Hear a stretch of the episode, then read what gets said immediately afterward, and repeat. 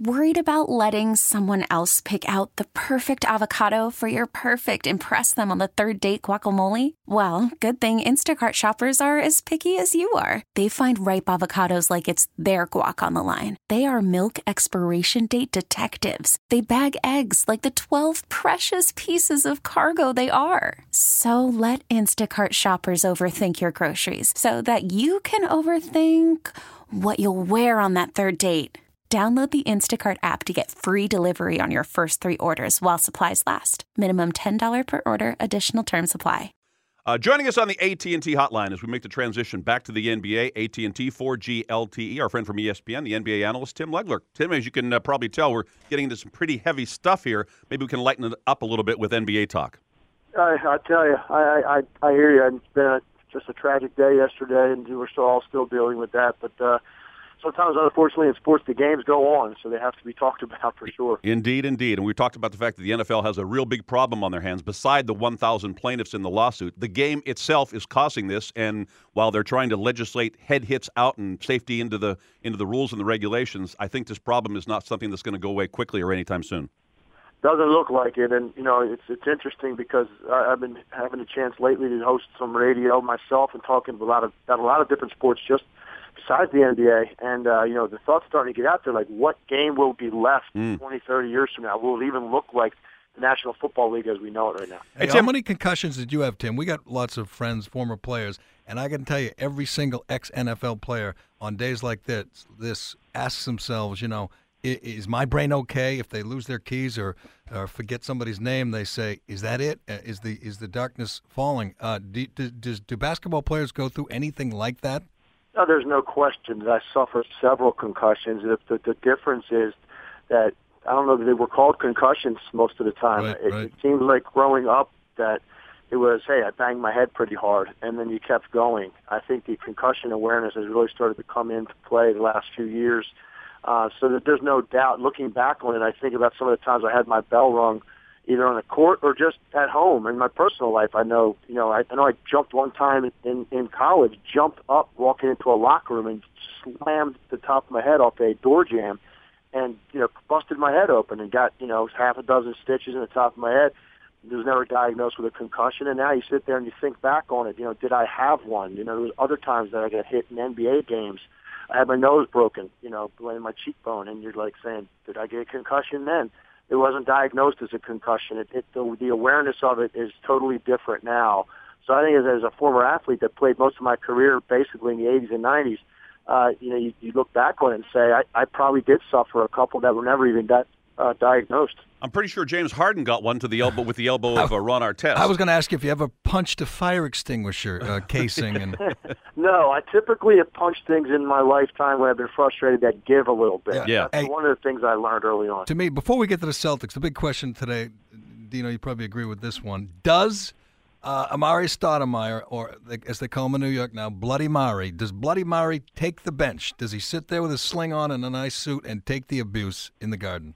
That's a great question. I, when it first happened, I immediately said, when I heard he was going to be out, I said, well, then I wouldn't even show up in the arena if I were Amar'e Stoudemire. Because to me, here's here's the dilemma for him. One is, you know, why put yourself through that? It's completely distracting to the team uh, to have to, you know, bring venom, basically f- more venom into the garden than they already have with your presence being there. On the other hand, he's going to get vilified if he doesn't. Then they're going to call him a coward for not showing up and Yeah. facing the fans. So I, I think Amar'e Stoudemire can't win either way. Uh, but it wouldn't be the, to me it wouldn't be the worst idea to just not make your presence felt near the court because they're going to go out there and try to win a game and at least make this a competitive series. They've got one chance at it, and that's win game three.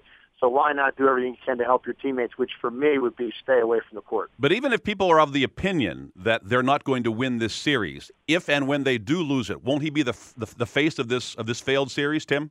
Well, unfortunately for him, yes, and I think people are going to get away from the fact that they weren't beating the Heat no matter what. Right. I, mean, I, I said going into the series that I did think the Knicks could make it competitive, and maybe it's a six-game series, but there's no way they're beating the Heat four times. And I think that's what people need to understand. So certainly, sports fans typically want to find that goat. They want something to blame, someone to blame. And now Amar'e Stoudemire has made it very easy for them. They can just point the finger at him because not only, not only did he did he take himself out of the series, he also wasn't really playing very well. So you got the combination. He's got the big contract, and there's so many things dysfunctional with this team and their chemistry uh, in terms of their personnel on the court.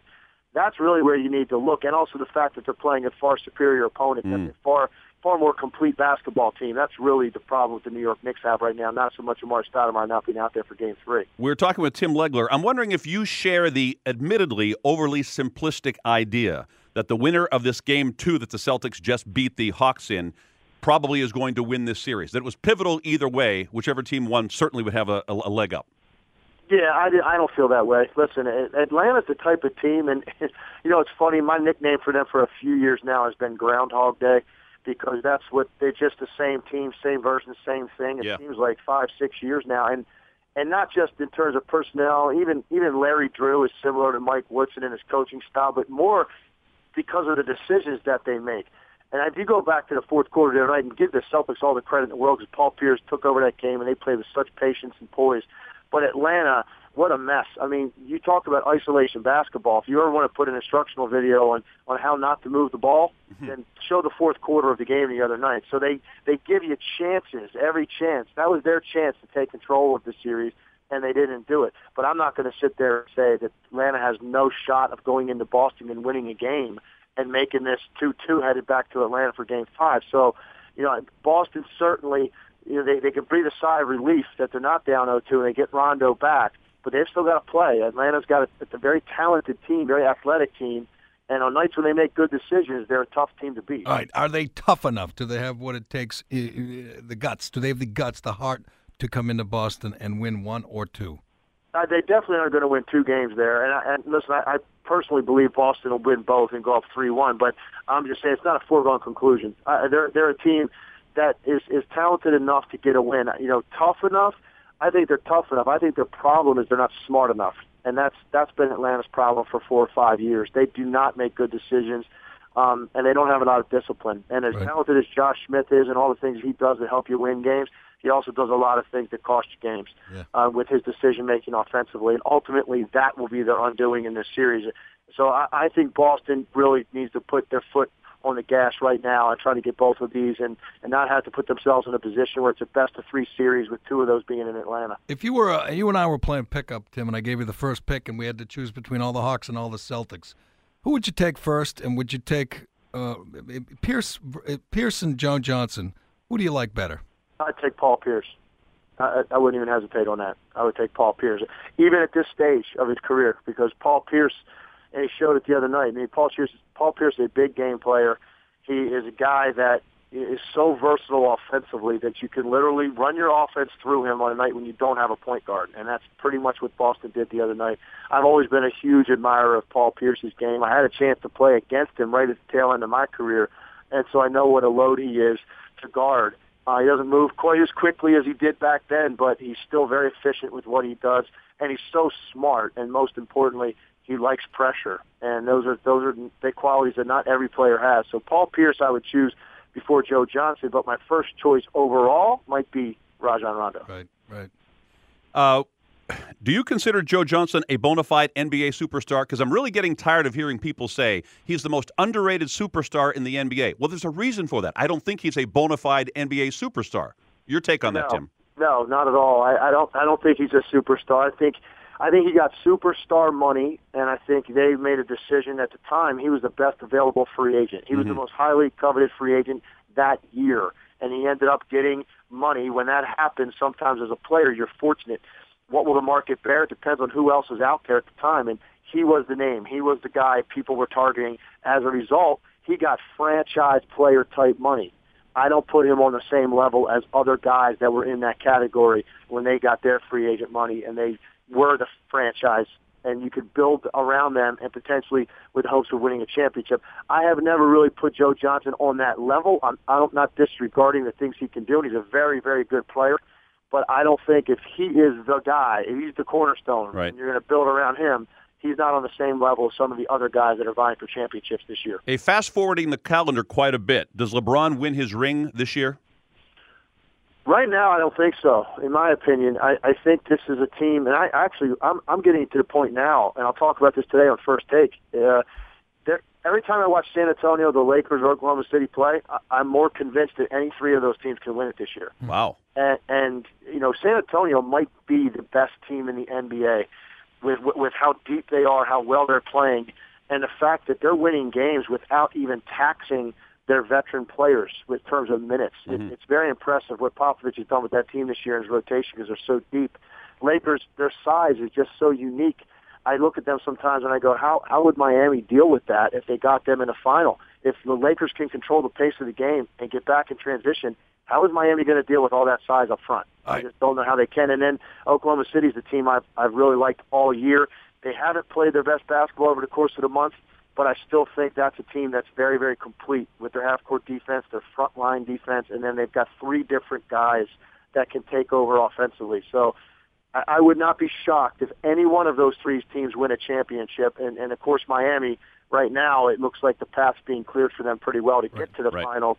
But what, based on what I saw a year ago in the NBA Finals, it's very difficult for me to give them the benefit of the doubt that it's going to be different for LeBron James when he gets back to that stage. All right, we we we're, we know this. We think the Celtics are going to get past Atlanta, play the winner of Philadelphia, Chicago. Do you think the Bulls? We know the Bulls did fine without Rose in the regular season, but they always kind of felt in the back of their mind, he's coming back. We're just holding the fort here. He's not coming back anymore, Tim. Is it different now? And do you see them? Uh, do they look tough enough to overcome the loss of their best player? it's completely different now. And I've been through this uh, situation. We, we had Chris Webber, you know, he was in his prime in Washington, and he had the shoulder issues. And you know, you, you kept hearing he was rehabbing, and he was going to be coming back, and he was at the games, and he was in his suit, and he was sitting on the end of the bench. And so the, the, the players that were replacing him, and the role players in general, the way we played offensively was a little different. You played free and loose because you're thinking like, hey, this is this is kind of nice. You're out here, we get more shots, but he's coming back. You know, we started playing pretty good basketball once he got his surgery we knew he was not coming back, it, it the reality of that and the enormity of what you have to try to accomplish is completely different. And I think that's what happened in Chicago the other night. They were cruising in the first half, played real well, 55 points, which was a lot for them with that unit against Philly, a good defensive team. The third quarter started when Philly went on their run. You could just kind of see the building, not just the players, the entire building, and probably the whole city of Chicago. Start, it started to sink in a little bit that you don't have that guy now that can stop these runs. You don't have that guy that the Sixers can't account for because of his speed. You know, you can plan defensively where where you want the ball to be and what you're going to do. Speed negates that, and explosiveness negates that because they, they, they escape and they get out of areas and they break your defense down and they create plays out of nothing. And Chicago didn't have anybody to do that. And I think it, it started to sink in. I saw a little bit of a team that was deflated. But at the same time, uh, Thibodeau is such a great coach, Yeah. and that team is so highly motivated. Uh, I don't think there's any question they're going to win one of the two games in Philadelphia. And this is probably going to be a seven-game series now because Philadelphia's not going to go away, and they're confident. But Chicago ultimately, I think, will win that series. But to get all the way through uh, with the hopes they had before, I don't see that happening. So speaking of clearing the way, the Celtics could be through with Atlanta quickly, maybe five games, and Philadelphia could beat up Chicago for seven games, and then you, then you'd be looking at Philadelphia and a Derrick Rose-less, tired Chicago team. Yeah, that's exactly right. And I think I think Not bad. Boston. Bo- yeah, no, not at all. And if Boston gets through, you know, they've got to be looking at that. And and you know, you, you, I didn't expect to see a Boston Miami Eastern Conference final going into the playoffs, but I, I think there's a real, very real chance that we could end up seeing that. Uh, from your mouth to God's ears, Tim. That's exactly We what we're like looking that. for. Tim, thanks for the time. Always a pleasure talking hoops with you. We'll talk to you down the road. Okay, guys. Tim Legler with Dennis and Callahan on the AT&T hotline. AT&T 4G LTE with speeds up to 10 times faster than 3G. AT&T rethink possible. Okay, picture this. It's Friday afternoon when a thought hits you. I can waste another weekend doing the same old whatever, or I can conquer it. I can hop into my all new Hyundai Santa Fe and hit the road. Any road. The steeper, the better. Because my all new Santa Fe is available with HTRAC, all wheel drive, so I can hit the trail without a worry in the world. Heck, with three rows and best in class rear cargo space, I can pack the whole family in with all our gear. We've got available dual wireless charging for our phones, so we'll never lose touch with civilization, and we won't lose touch with the primordial power of Mother Earth. So, which is it? Waste the weekend or do something a little more epic? And conquer it in the all new Hyundai Santa Fe. Visit HyundaiUSA.com or call 562 for more details. Hyundai, there's joy in every journey.